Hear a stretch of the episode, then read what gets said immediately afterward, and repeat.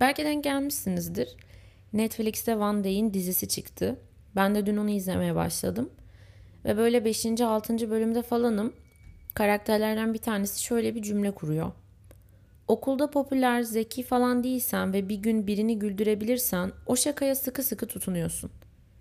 Sanırım benim şakamda konuşmak. Böyle gerçekten çok popüler, çok zeki, çok alımlı, ne bileyim yani çok da talep gören bir çocuk değildim. Ama çok konuşurdum ve konuşmak sanki belli bir noktadan sonra benim savunma mekanizmam ya da bazı şeyleri böyle tolere etme gücüm gibi bir şeye dönüştü ve ben şu an konuşmanın en büyük güçlerimden bir tanesi olduğunu düşünüyorum. Hatırlarsanız geçtiğimiz günlerde size çözmemi istediğiniz ya da yorumlamamı istediğiniz sorunlarınızı hadi yazın bakalım şeklinde bir şey paylaştım Instagram'da. Onunla ilgili de yakın zamanda çok güzel bir şey geliyor olacak. Bakalım beğenecek misiniz? Ama böyle sorularınızı yanıtlarken bir yandan da şeyi düşünüyorum. Hani bu insanlar neden benim fikrime gerçekten önem veriyor? Ya da ben hani ne bileyim çok iyi bir tasarımcısınızdır ya da müzikle ilgileniyorsunuzdur ya da işte mühendissinizdir, osunuzdur, busunuzdur.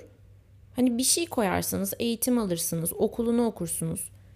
Ya da ilginiz vardır, kendinizi geliştirirsiniz ama konuşmak çok böyle herkesin de bir yandan yaptığı çok temel bir davranış olduğu için ben bunu nasıl iyi yapıyorum ki yani ya da neden yapıyorum ki zaman zaman düşündüm hakikaten. Geçen gün de stüdyodaydım. İstanbul'dan yeni geldim ve İstanbul'da da o bir güne stüdyoyu sıkıştırdım gerçekten. Yaklaşık bir 4 saat falan stüdyodaydım. O esnada böyle bir sigara molasına çıktığımızda arkadaşıma şey dedim. Yani neden ki? Hani neden beni dinliyorlar ki hakikaten? Ya da ben gerçekten bunu yapıyorum, bunu yapmak istiyorum ama nasıl yani? Hani şey derler ya bilmiyorum ne kadar doğru. Böyle hani insan kendi sesini başkalarının duyduğu şekilde duymuyor. Hatta o yüzden de genellikle kendi sesimizi bir kayıtta vesaire duyduğumuzda çok cringe geçiriyoruz. Aslında bir yandan da bu şey demek. Mesela demek ki George Michael kendini dinlediğinde hiçbir zaman bizim aldığımız keyfi almıyor falan. Bu da çok üzücü bir şey yani. Hem bir lütuf hem de bir lanet aslında insanın güzel bir sese belki de sahip olması. Ee, ama tabii bu demek ki aslında bir yandan sahip olduğumuz bazı şeyler dışarıdan nasıl algılandığıyla bizim nasıl algıladığımız noktasında büyük bir değişime uğruyor. O nedenle zaman zaman açıp kendimi dinlesem de ki bu yeni geliştirdiğim bir alışkanlık. Normalde çok nefret ediyorum kendi konuşmalarımı dinlemekten. Hatta Aydın'da falan kaydettiğim bölümleri özellikle editlerken ve dinlemek zorunda kaldığım anlarda kendime çok öfkelendiğim ya da ne diyorsun abi yani bir sus artık falan dediğim oluyordu gerçekten. Yeni yeni ben de kendimi dinlemeye ve hatta keyif almaya başladım. O yüzden böyle bazen gerçekten acaba sizin beni duyduğunuz ya da beni hissettiğiniz, anladığınız gibi benim de bir gün kendimi anlamam, duymam mümkün olacak mı? Bunu çok sık düşünüyorum. Bunu yaparken kendimi George Michael kefesine koymam da gerçekten çok mütevazi bir davranış oldu. Her neyse Senekuz değil misin yeni bölümüne galiba hoş geldiniz. Neredeyse bir aydır görüşemiyoruz. İnanın son bölümden sonra yani doğum günümle ilgili yaptığım bölümden sonra zaman nasıl geçti ve nasıl neredeyse bir ay oldu inanın anlayamadım. Çünkü yakın bir arkadaşım geldi. Onunla böyle Padova'yı gezdik, dolaştık, sosyalleştik. O konuşamadığımız, görüşemediğimiz zamanın biraz aslında acısını çıkarttık. Çünkü gerçekten takip edilecek çok fazla şey varmış. İtalyanca sınavım vardı. Sınavlarımı vermem gerekiyordu ve buradaki çok yakın iki arkadaşımın bana bir hediye İstanbul bileti almasıyla da birkaç gün sonra İstanbul'a gelmem gerekiyordu ki bunu da aslında birçok insana söylemedim. Çok çok az kişi biliyordu. Hem sürpriz olsun istedim hem de görüşemeyeceğim, yetişemeyeceğim insanlar şahit olursa kimse de bir beklenti de oluşturmak istemedim. Ve İstanbul'a gelene kadarki süreçte o kadar gözümde büyümüştü ki İstanbul'a gelmek. O kadar gözümde büyümüştü ki o uçağa binmek, İstanbul'a gitmek, şimdi acaba fiyatlar nasıl oldu, param yetecek mi, zamanım yetecek mi, yapmak istediğim, görmek istediğim şeyleri görebilecek miyim ki iki tane yabancı arkadaşımla geliyorum. Bir nevi onların aslında tur rehberiyim ama bunu yaparken kendim de eğlenmek, kendim de güzel zaman geçirmek istiyorum ve bunu başarabilecek miyim gibi çok büyük bir sıkışıklığın içindeydim aslında. Ve bu İstanbul'a ayak basana kadar da böyleydi. Böyle bazen yanınızda bir şey taşıyıp varış noktanıza gittiğinizde aslında ya buna da hiç gerek yokmuş, boşuna bu kadar yol taşımışım dediğiniz şeyler vardır ya. Sanırım benim de kaygılarım aslında bu yolculukta bu boşuna taşıdığım şeylerden bir tanesiydi. Nitekim harika bir iki hafta geçirdim İstanbul'da ve galiba biraz da onun üzerine konuşmak istiyorum bugün sizinle. Böyle kısa tatiller insana her ne kadar dinlendirici, huzurlu, enerjimi atacağım, çok güzel zaman geçireceğim, döndüğümde yapmak zorunda olduğum şeylere daha fazla aslında enerji, motivasyonum olacak gibi bir yerden pozitif bir bakış açısı katsa da bence bir yandan aslında o kısa süreli değişim bile insanı allak bullak etmeye yetiyor. Jetlag olmak için belki de gerçekten dünyanın öbür ucuna gitmeye, bambaşka bir zaman diliminin içinde uyanmaya çok da gerek yok. İnsan duygusal anlamda da jetlag olabiliyor çok büyük bir kolaylıkla ve hatta bunun için yolculuğa bile çıkmanıza gerek olmayabiliyor bence bazen. Benim için de bu İstanbul yolculuğu aslında duygusal bir jetlag'a yol açtı. Hayatımda belki de ilk defa sadece gittiğim yerin değil, aynı zamanda ayrıldığım yerin de çok isteyerek, seçerek, ben burada olmak istiyorum diyerek zaman geçirdiğim bir yer olduğunu fark ettim ve bu beni çok duygusallaştırdı. Çok fazlaca nostaljikleştirdi. Sürekli İtalya'da olmak, istediğim yerde olmak, buraya geliş serüvenim burada olmak üzerine konuşuyorum ve burada bir hayat inşa etmek belki de şu an kafamı çevirdiğim her noktada karşıma çıkan bir destinasyon. Ama galiba insan bazen nereden geldiğini de kendine hatırlatmakla görevli. Bundan 6 yıl önce İstanbul'a gitmenin benim için hayal bile olduğunu 6 değil 7 8 hatta gerçekten bu kadar hızlı geçiyor. Yani insanın 7-8 hatta dediği noktadaki birkaç yıl aslında ne kadar fazla güne, ne kadar fazla ana, belki ne kadar fazla başarıya ve başarısızlığa tekabül ediyor ve biz bunu 7-8 yılı ya falan gibi açıklıyoruz. Bu bile aslında çok nankörce geliyor. Kendimize yaptığımız bir nankörlük. Bundan 7-8 yıl önce üniversite sınavına hazırlanırken mezuna kaldığımda da keza İstanbul'u kazanmak, İstanbul'da okumak benim için hani şeydi böyle.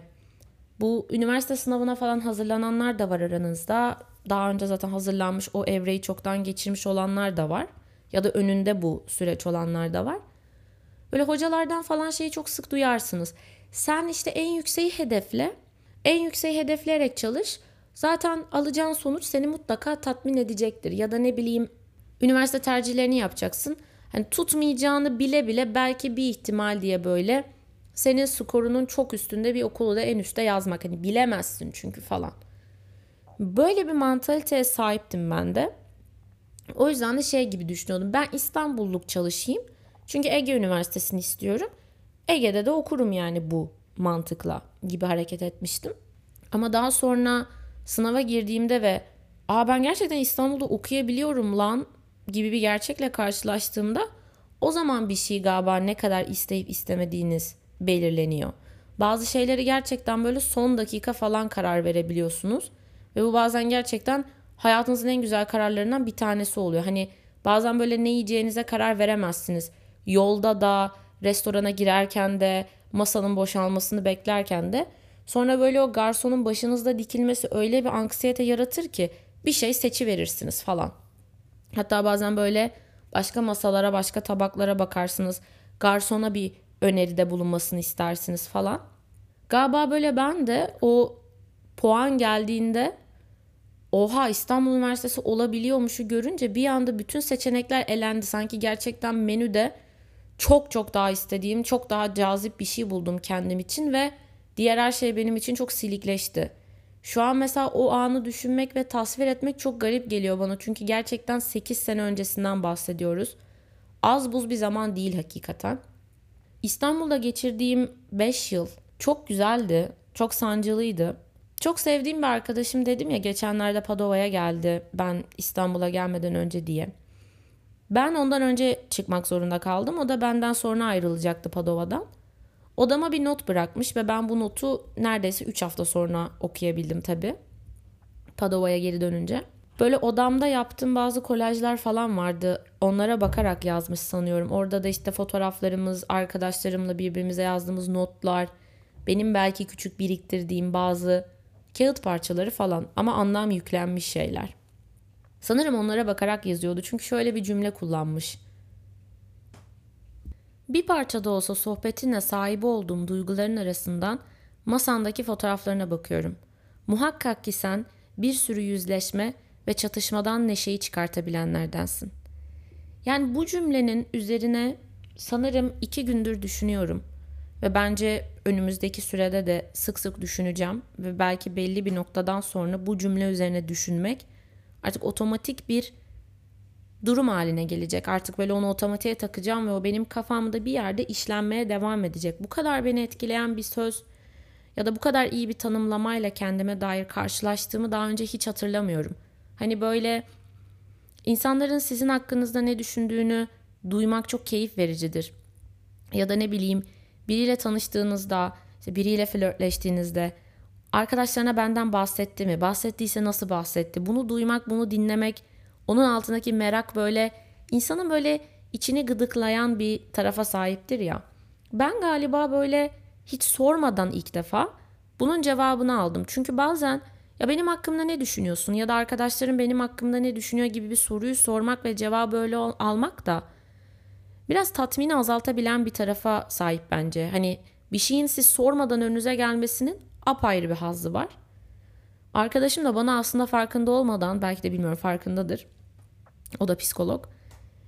Bana bu cümleyi kurdu ve bana bu hazzı verdi gerçekten. Ve ben uzun bir zaman sonra hayatım üzerine böyle akışta konuşmadan, sadece oturarak, üzerine bir podcast kaydetmeden düşünme şerefine nail oldum. Yani kendimizle ilgili konuşmak noktasında çok mütevazi olmaya dair itiliyoruz. Kendine çok böbürlenmemek, işte gelen iltifatları hep böyle bir ağır başlılıkla kabul etmek.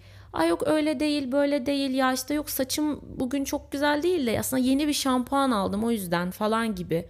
Halbuki o şampuanı seçenin onunla saçını yıkayanın da sen olduğunu bilerek evet saçım bugün güzelse güzel olduğundan ve bunu sen yaptın diyerek o iltifatı kabul etmek değil de hep o güzel bize verilen sözleri başka bir kaynağa yatırmak sanki bize işlenmiş artık ve bunu değiştirmek hakikaten zor. Özellikle çoğunluk zaten bu mütevaziliğin içinde yoğrulduğunda oradan çıkmak belki biraz isyankarların da işi, asilerin işi yani. O yüzden bana belki de uzunca bir süre sonra birisinin kurduğu bu cümle kendimle ilgili düşünme fırsatı verdi. Çünkü konuşurken akışta neyi düşündüğünü fark etmek, bir bölüm kaydettikten sonra bak ben de bu konuda bunu düşünüyormuşum aslında demek başka bir şey. Ama oturup böyle önüne gelen bir cümleyle onu böyle yapılarına ayırırken sendeki iz düşümlerini yorumlamaya çalışmak, anlamaya çalışmak bambaşka bir şey. Yani bana resmen arkadaşım bir cümleyle bir tecrübe hediye etmiş oldu. Ve ben fark ettim ki ben gerçekten bir sürü yüzleşmeden, bir sürü çatışmadan neşeyi çıkartabilenlerdenim. Sadece neşeyi değil tabii ki. Bazen düşmansı duygularım oluyor. Bazen bir kinin, bir nefretin, bir öfkenin içinde ben de boğuluyorum. Kendime yakıştırmadığım duygularla günü başlayıp kapatıyorum. Ve bu bazen gerçekten çok acı veriyor, çok ağır geliyor. Ya da mutluluk öyle bir kavram ki böyle bugün şimdi parka gideceğim, oturacağım, kitap okuyacağım, yazı yazacağım diyorsun. Bunu romantize ediyorsun. Bunun sana çok iyi geleceğine inanmışsın, inandırılmışsın. Bunu yaptığında hiç keyif almıyorsun mesela. Öyle olunca mutluluğun bu eylemler altında değil, o eylemi yapan kişi de sende saklı olduğunu görüyorsun ve bu sefer şey oluyorsun. Ya senin derdin ne? Ne yapman lazım mutlu olman için? O zaman aslında biraz sorgulamaya başlıyorsun. Ve ben gerçekten baktığım zaman belki de mutlu olmam gereken, mutlu olmanın bana dayatıldığı, bunu yaparsam mutlu olurum gibi şeylerden değil ama belki de biraz da çatışmalardan, mutsuzluklardan, kavgalarımdan belki de neşeyi buldum. Belki de bu yüzden size her zaman kötü deneyim en iyisidir cümlesini kuruyorum. Ve yine her zaman bu cümlenin hemen arkasından söylediğim gibi belki de kendimi teselli ediyorum. Her neyse bu cümleyi İstanbul'dan geldiğimde okumak da beni böyle bir ya hadi gel bir otur dinlen bir soluklan diyen bir insan varmış gibi hissettirdi karşımda. Ben bir oturdum, bir soluklandım ve İstanbul'daki iki haftamı düşündüm. Böyle şey istersiniz ya bence istemişsinizdir. Hani birinin aklına öylesine gelmek.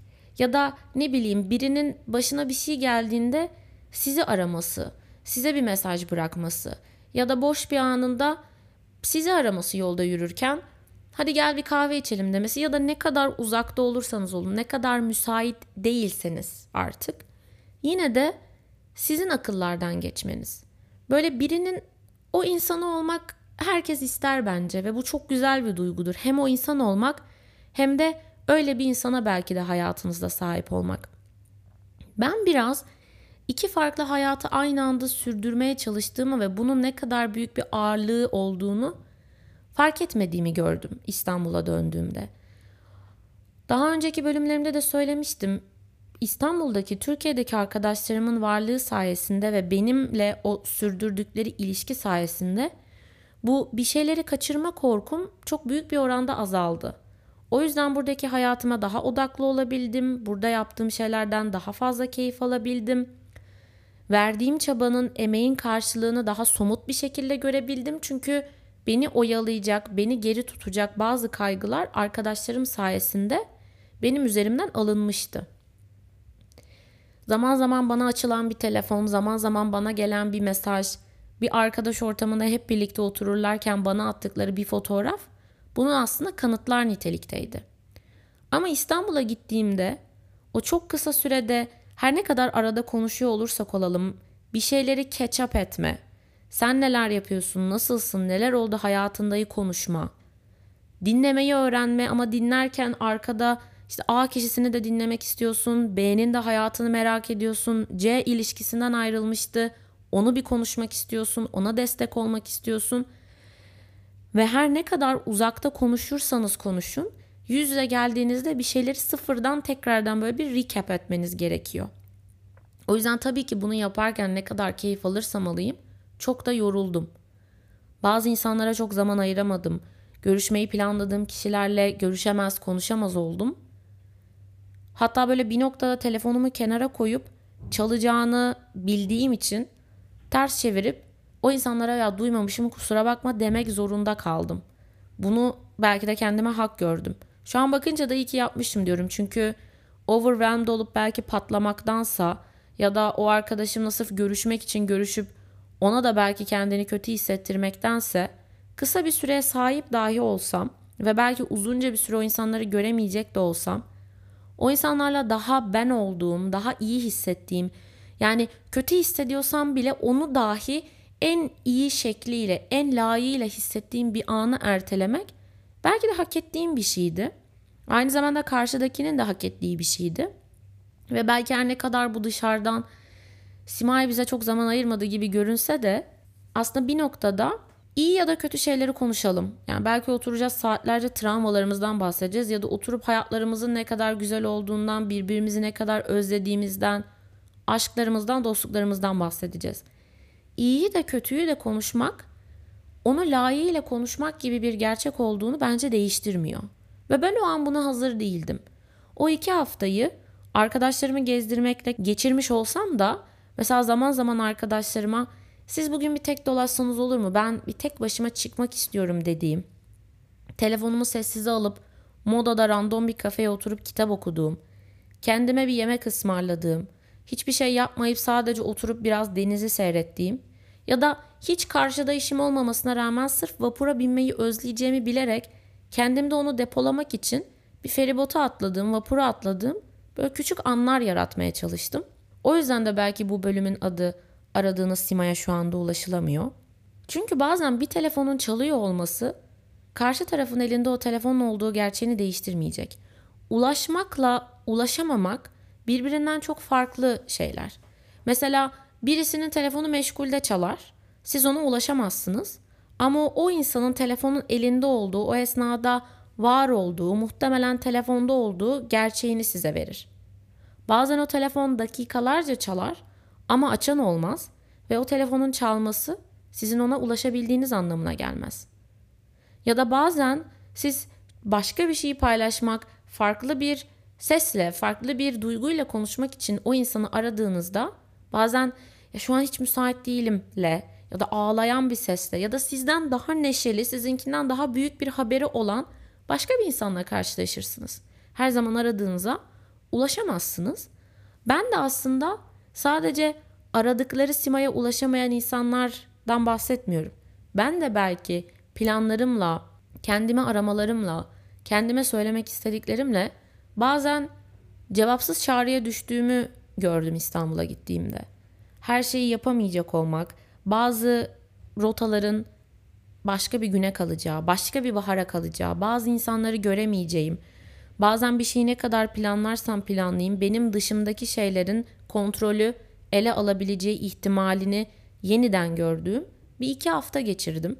Bir yandan tam böyle artık İtalya'da ikinci yılımın içerisinde abi biz bir şey yapıyoruz ama nereye yönelik bunu yapıyoruz sorusu yavaş yavaş böyle o bütün ayak sesleriyle benim odama doğru yaklaşırken İstanbul'a gitmek böyle korkuyla acaba beni ne bekliyor, ekonomi ne halde, insanlar daha mı mutlu, daha mı mutsuz, bir şeyler yapabilecek miyim, geri kalacak mıyım, her şeye ve herkese yetebilecek miyim? korkusuyla gittiğim bir yerde aldığım haz çok büyük bir teşekkür arkadaşlarımın o üzerimdeki yükü alması ve belki de birlikte onu çok daha keyifli bir şeye çevirmemiz. Bana İstanbul'da da bir hayatın, döndüğüm yerdeki hayatın da hala mümkün olduğu, hala ben istersem bana bütün sıcak kanlılığıyla bir yuva açacağını, kapılarını açacağını görmek, orada da bir hayatın var olabileceğini görmek benim için İtalya'yı, şu an içinde olduğum hayatı çok çok daha güzel kıldı. Çünkü artık belli bir noktadan sonra bir şey için çok çabaladığınızda, çok tırnaklarınızla kazıdığınızda ve onu nihayet elde ettiğinizde başka ihtimalleri ekarte etmeye çalışıyorsunuz ilk etapta. Ama sonra başka ihtimallerin olmaması durumu içinde olduğunuz şey sizi o kadar bağımlı ve mecbur bırakıyor ki bu sefer şöyle bir soru doğuyor. Ben bunu gerçekten istiyor muyum? Yoksa tek seçeneğim bu olduğu için mi bunu yapıyorum? Bu soruyu hayatınızın birçok yerinde görmüş olabilirsiniz. Romantik ilişkilerinizde, arkadaşlıklarınızda, yaşadığınız evde, okuduğunuz okulda, yaşadığınız şehirde, o gün giydiğiniz kıyafette. Her şeyde bazen ben bunu istedim mi yoksa buna mı mecbur bırakıldım sorusunu sorarken bulabilirsiniz kendinizi. Ağır da bir soru bence. Cevaplaması da o kadar kolay değil yani. Öyle olunca ne kadar sevmiş, ne kadar seçmiş, ne kadar çabalamış olursanız olun o şey için o bir mecburiyet kelimesinin altına girdiğinde böyle bir cam fanusa bir ambalaja büründüğünde aslında biraz kabak tadı veriyor. Biraz heves kaçıyor ne yalan söyleyeyim. O yüzden İstanbul'a gitmek, oradaki hayatı görmek, ya abi ben fikrimi değiştirdim, burada olmak istiyorum dedirtmedi bana ama ya ben burada da çok güzel bir hayat kurabilirim galiba. Peki şimdi seçeneklerim var. Galiba Türkiye'de de yapabilirim. İtalya'dayım zaten. E, hani bir kere insan bir yer değiştirince başka değişiklikler o kadar da korkutucu gelmiyor. Belki başka bir ülkeye de gidebilirim. Şimdi seçeneklerim var. Peki ben şimdi en çok neyi istiyorumu tekrar sordum kendime ve olmak istediğim yerde hala olmak istediğim cevabını aldım. Ama en azından bir cevap almak, oh tamam hani mecburiyetten değil hala istediğimiz için buradaymışızı görmek bana kendimi iyi hissettirdi. O yüzden bazen böyle bir şeye çok odaklandığımızda inanılmaz bir mücadeleyle işte ben bunu yapacağım, ben bunu elde edeceğim, ben bu insanlı olacağım, işte ben bu kiloya ineceğim ya da çıkacağım gibi hedeflerde bazen ona o kadar odaklanıyoruz ki böyle hani bir şeye çok fokus olduğunuzda böyle çok benim yaşadığım bir şeydi. Böyle küp çizeriz ya. iki tane kareyi böyle koyarız üst üste sonra işte çubuklarını çekeriz onun ve böyle bir küp oluşur. Mesela ben o küpte bazen onu belli bir noktada görmeye başladım. Örneğin kübü üstten gibi görmeye başladığımda bir türlü perspektifimi onu alttan gören şekle çeviremiyorum. Ya böyle gözümü kapatmam gerekiyor ya böyle yeniden çizmem gerekiyor falan. İnsan bazen farklı bakış açılarına sahip olabileceği bir ihtimal önünde dursa bile ilk gördüğü şekilden gözlerini alabilmesi çok mümkün olmuyor. O yüzden bu iki haftalık yolculuk bana bunu sordurttuysa ben de istedim ki siz de bunu kendinize sorun. Ve hayatınızda bazı şeylere çok odaklandığınız için tek seçeneğiniz buymuş gibi düşünerek yapacağınız, ulaşacağınız noktanın size vereceği hazzı azaltmaktansa lütfen bu yolculuğunuzun, bu serüveninizin arasında sık sık kendinize şunu sorun. Benim başka seçeneklerim de var bence. Ya da yoksa da nasıl yaratırım? Ben buna mecbur muyum? Ben bunu istiyor muyum? Çünkü istek mecburiyete dönüştüğünde insanın böyle sanki bir omurgası çat diye kırılı veriyor. İstanbul'a döndüğümde ve o çok özlediğim, uzun zamandır göremediğim arkadaşlarımla tekrardan aynı ortamda olmak, sanki daha dün görüşmüşüz gibi o yakınlığı yakalamak, onlarla hayatlarımızı konuşmak ve çok az bir süreliğine oraya gitmiş olmama ve belki 6 aydır orada olmamama rağmen hatta içlerinde bir senedir falan görmediğim insanlar da vardı. O süreçte sadece neleri kaçırdığımızı konuşmak yerine bir de o kısacık sürede hala yeni anılar geliştirmeye başlamak. Ya sen dün bir çocukla görüşmüştün onunla ne oldu diyebilmek o arkadaşlığın içine hop diye böyle girmek o kadar iyi hissettirdi ki tabii ki gitmeye yakın çok büyük bir fear of missing out'la baş başa kaldım. Abi ben şimdi kaçırıyorum bunu ya. Ya mesela ben 20'sinde döndüm 24'ünde Büyük Ev Ablu Kadın'ın konseri var. Ona da kalsaydım keşke onu da yapsaydım falan. Böyle burnumun direği sızlaya sızlaya son gece böyle nevresimime yastık kılıfıma birkaç damla gözyaşı döke döke aslında sabah evimden ayrıldım ve diğer evime geldim. Böyle nasıl kaygılıyım sürekli Filippo'ya soruyorum. Padova'da hava nasıl ya bir baksana hani çünkü bari en azından hava güneşli olsun da ben sadece kendi kasvetimle mücadele etmek zorunda kalayım. Hani bir şey benim o nostaljimi, o üzüntümü iyice perçinlemesin falan diye artık havadan falan medet umuyorum. Sonra Ece beni istasyondan almaya geldi. Ve o zaman böyle abi evet çok özlediğim, çok güzel arkadaşlarımın arasından tekrardan buradaki hayatıma geri döndüm ama bak burada seni istasyondan alan bir arkadaş. Hadi gel sana bir yemek ısmarlayayım da bana şu İstanbul'u bir anlat diyen bir insan. Ve böyle ilk günden ne yaptın? İlk günden başla sen İlteriş'e sürpriz yapacaktın. Nasıldı? Sonra ne yaptınız? E, Filippo ile Anuk beğendi mi İstanbul'u? Şunu yediniz mi? Buraya gittiniz mi? Rakı yaptınız mı? O sorular karşındaki bir insanın geldiğin yerden seni böyle alıp neler yaptığını sana anlattırması o böyle hayal gibi rüya gibi geçen iki haftanın gerçek olduğunu bana anımsattı. Ve böyle insanoğlu kuş misali benim en sevdiğim sözlerden bir tanesi. Annem böyle her tek bir uçakla ülke değiştirip yanıma geldiğinde her seferinde bu cümleyi kuruyor. Ay insanoğlu kuş misali değil mi Simay? Bak birkaç saat önce yola çıktım şimdi senin yanındayım falan. Hakikaten öyle. Yerler değişiyor. Sizin insan oluşunuz, duygularınız aynı kalıyor. Yanından ayrıldığınız insan ve yanına gittiğiniz insan değişiyor. Ayrıldığınız şehir, gittiğiniz şehir değişiyor. Bazen o kısacık yolculukta evet içinde olduğunuz duygular, kaygılar, mutluluklar azalıp artabiliyor ama böyle siz baki kalıyorsunuz ya. Hani böyle bagaj altına verdiğiniz valizin kaybolma ihtimali var ama siz kaybolmazsınız herhalde ya da kaybolsanız da yolu bulabilirsiniz. İnsan bazen kendinin sahip olduğu en gerçek şey ya. Hatta çoğunlukla ama biz sadece bunu bazen fark ediyoruz. Harbiden oğlum dedim yani sen iki hafta geçirdin İstanbul'da çok güzeldi rüya gibiydi ve bittiğine biraz üzülüyorsun ama bak hayat akmaya devam ediyor. Yine geldin yine bir hayatın içindesin ve buradaki arkadaşın sana o deneyimini sorarken anlattırırken büyük bir heyecanla büyük bir arzuyla sana neler yaptığını böyle anlattırmayı senden dinlemeyi istiyor. Hani anlatamıyorum belki tam çok ama sanki o iki hayat arasında iki saat bulunan o iki ülke, iki yaşam, iki farklı kaygılar, mutluluklar dünyası bir yerde ortaklaştı ve ortak nokta bendim yani. Çok komik. Bir sürü insanla ben İstanbul Venedik uçağına bindim. Bazılarıyla Venedik'ten Padova'ya da geçtim muhtemelen. Hatta sırada bir tane dinleyicimle karşılaştım Zeynep. Çok tatlıydın. Çok teşekkür ederim. Yani çok garipti benim için. E, gate'de tanışmak birisiyle, bir dinleyicimle. Orada da mesela çok oğlum ben varım galiba ve görünürüm, duyulurumu hissettim. O da belki de tam da o anda karşılaşmam gereken bir insandı. Çünkü hala daha böyle İstanbul'dan ayrılmanın nostaljisiyle geri dönerken bana hayatta severek yaptığım bir şey birisi hiç tanımadığım bir insan sadece beni dinleyerek, duyarak hatırlatmış oldu. O bile çok sahneydi yani. Çok senaryo gibiydi. böyle bir filmde falan görebileceğiniz bir şeydi ya ki zaten genellikle çok yaşanması mümkün filmleri severiz ya belki bir gün bizim de başımıza gelir diye. Aslında düşününce hepimiz kendi küçük filmlerimizi yaşıyoruz. Sadece etrafta bir kameraman falan yok. Ki şahitlerimiz olduğu kadar da aslında kameraman var diyebiliriz. Ama hani içindeyiz yani. Sadece set bitiyor ve eve gitmiyoruz.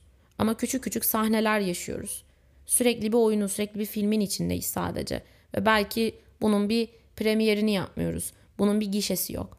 Ama hayatımıza gelen insanlarla, çıkan insanlarla da aslında biraz bu filmin yorumlanmasını yapabiliyoruz belki de kendimizce. O benim için çok tatlı bir sahneydi gerçekten. Çok başrol hissettiğim, çok var olduğumu hissettiğim, sonunda spotlight'ın benim üstümde patladığı bir andı. Ve sonra Padova'ya döndüm ve o an için birçok insan benimle aynı rotayı çizmiş olsa da kendi hayatımda İstanbul'da ve Padova'da yaşadığım o sürede sanki bir köprüde bendim yani.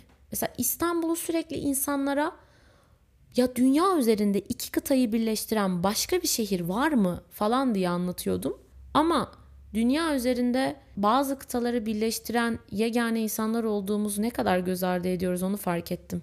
Bir şehir gibiyiz yani biz de. İçimize insanlar sığdırıyoruz. Onları bir yerden bir yere taşıyoruz. Bazen onları trafiğe mahkum ediyoruz. Mesela bazı yerlerimiz çok daha fakir, bazı yerlerimiz çok daha zengin. Bazı yerlerimiz çok eğlenceli, bazı yerlerimiz böyle iş hanı gibi. Bazen aradığımızı belli noktalarda buluyoruz. Bazen diyorlar ki ya onun için karşıya geçmen lazım falan. Kendi içimizde, kendi duygularımızda, kendi insanlarımızla yolculuklar falan yapıyoruz. Herkes biraz İstanbul galiba ve Gökhan Türkmen çok haklıydı. Galiba bugünün conclusion'ı da bu. Şehirleri, insanları içinizde taşımaya başladığınızda artık nerede olduğunuz, nereden nereye git çok da bir önem taşımamaya başlıyor. Ve galiba bu iki haftalık yolculuk bana bunu öğretti. Şimdi Türkiye'ye gidip geldiğimde çok fazla valizimi doldurmam. Nasılsa İstanbul'da kıyafetlerim var, Aydın'da kıyafetlerim var derim ya da zaten oradan bir şeyler alıp valizimi doldurarak götüreceğim derim. Hatta buna insanlar da dahil çok plan yapmam çünkü bilirim ki İlteriş bir plan yapacak. İşte ben birileriyle buluşacağım. Onu göreceğim, bunu yapacağım. Kesin bir akşam Zekilerle dışarı çıkarız, bir Elzem'i de göreyim falan gibi hani plansız planlarım oluyordu. Ama mesela buna rağmen yeni insanlarla tanıştım. Ve bazı o yeni insanları sadece orada bırakmakla kalmayıp da valizime koydum. Buraya getirdim. Bu bile aslında bazen bir yolculukta olmanın sadece yer değiştirmekle değil, bazen insan tanımakla ve hangi insanlarla yoluna devam etmek istediğinle falan ilgili olduğunu gösteriyor. Her şey bu kadar üzerine edebiyat yapılabilir mi? Ya bilmiyorum. Ben yapıyorum. Hoşuma da gidiyor. Seviyorum da. Bundan birkaç ay önceki insan olmadığımın kesinlikle farkındayım.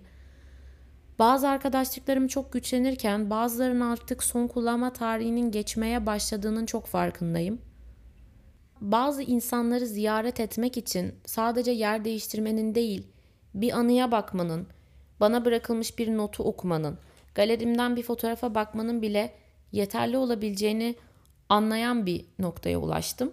Yani hakikaten belki bazı insanlar için aradıkları simaya şu anda ulaşılamıyor ve bilmiyorum bir gün ulaşılır mı? Ama numaram mı değişti, meşgul müyüm, telefonumu mu kaybettim, bana neden ulaşılamıyor bilmiyorum. Belki bazılarının telefonunu açmak istemiyorum. Belki bazılarına hazır değilim. Belki gerçekten meşgulüm ya da belki gerçekten çok güzel bir an yaşıyorum. Ama galiba ben yoluma Sima'ya şu an ulaşamıyorsam o mutlaka bir şeyin peşindedir diyen insanlarla devam etmeyi tercih ediyorum. O yüzden ulaşılabilir olmak kadar ulaşılabilir olamamak ve bu ulaşılabilir olmamayı da arkadaşlığın içerisine yedirebilmek çok kıymetli bir şey ve bu iki hafta bana bunu inanılmaz güzel bir şekilde gösterdi. Hatta varmış da hatırlattı. O yüzden siz de şayet bir gün ulaşılamadığınız anların içinde olursanız ya da birilerine ulaşmaya çalışır ama böyle o telefonun çalıp çalıp çalıp cevapsız aramaya düştüğü bir an yaşarsanız kendinize sorun. Ben o insana ulaşamadığım anda bile onun bir yerlerde var olmasıyla mutlu olabilecek miyim? Bence bu soruyu yanıtladığınızda hayatınızdaki insanlar bir ağırlıktan ziyade sizi böyle suyun üzerinde tutan kolluklar gibi oluyorlar. Vücudunuza taktığınız bir materyal aslında bir fazlalık gibi ama sizi suyun üzerinde tutmaya yeterli oluyor. Ve bazen suyun üzerinde olduğunuzda iki kıtayı geçmek için vapura falan binmenize gerek kalmıyor. Kendinizi o suya bırakıyorsunuz ve akış sizi gideceğiniz yere götürüyor. Belki de bu yüzden her insan biraz da İstanbul'dur ve kıtalar arasında dolaşmak o kadar da zor değildir yani. Öyle bir bölümdü işte. Ben de bazı kıtalardan geçtim. Bazı yerler değiştirdim. Yeni insanlar tanıdım. Hatta çoktan tanıdığım insanların yeni yüzlerini gördüm. Kendimle böyle dolu dolu, hiç de dinlenmediğim ama dinlenmediğim için de çok daha dinç hissettiğim bazı günleri geride bıraktım. Şimdi tekrardan olduğum, ait hissettiğim yeni bir yerdeyim. Hani dedim ya aidiyet insanın içindedir diye. Hakikaten öyleymiş. İstanbul'da bambaşka, İtalya'da bambaşka bir aidiyetle yoluma devam ediyorum. Ve bu bana her seferinde acaba yeni bir yere gittiğimde nasıl olacak gibi bir heyecan getiriyor. Çünkü biliyorum ki ihtiyaç duyduğum aidiyet zaten bende var, olacak. Olmadığı anda da bu uzağımda olup uzakları yakın eden insanlar her zaman bunu kolaylaştıracak. O yüzden bu biraz minnet, biraz teşekkür, işte biraz şükür bölümü falan oldu. Ama iyi ki de oldu. Öyle işte o kızlar. Umutsuzluğa alışmayın, yatağa küs girmeyin. Hangi şehirde, hangi ülkede olursanız olun. Görüşmek üzere.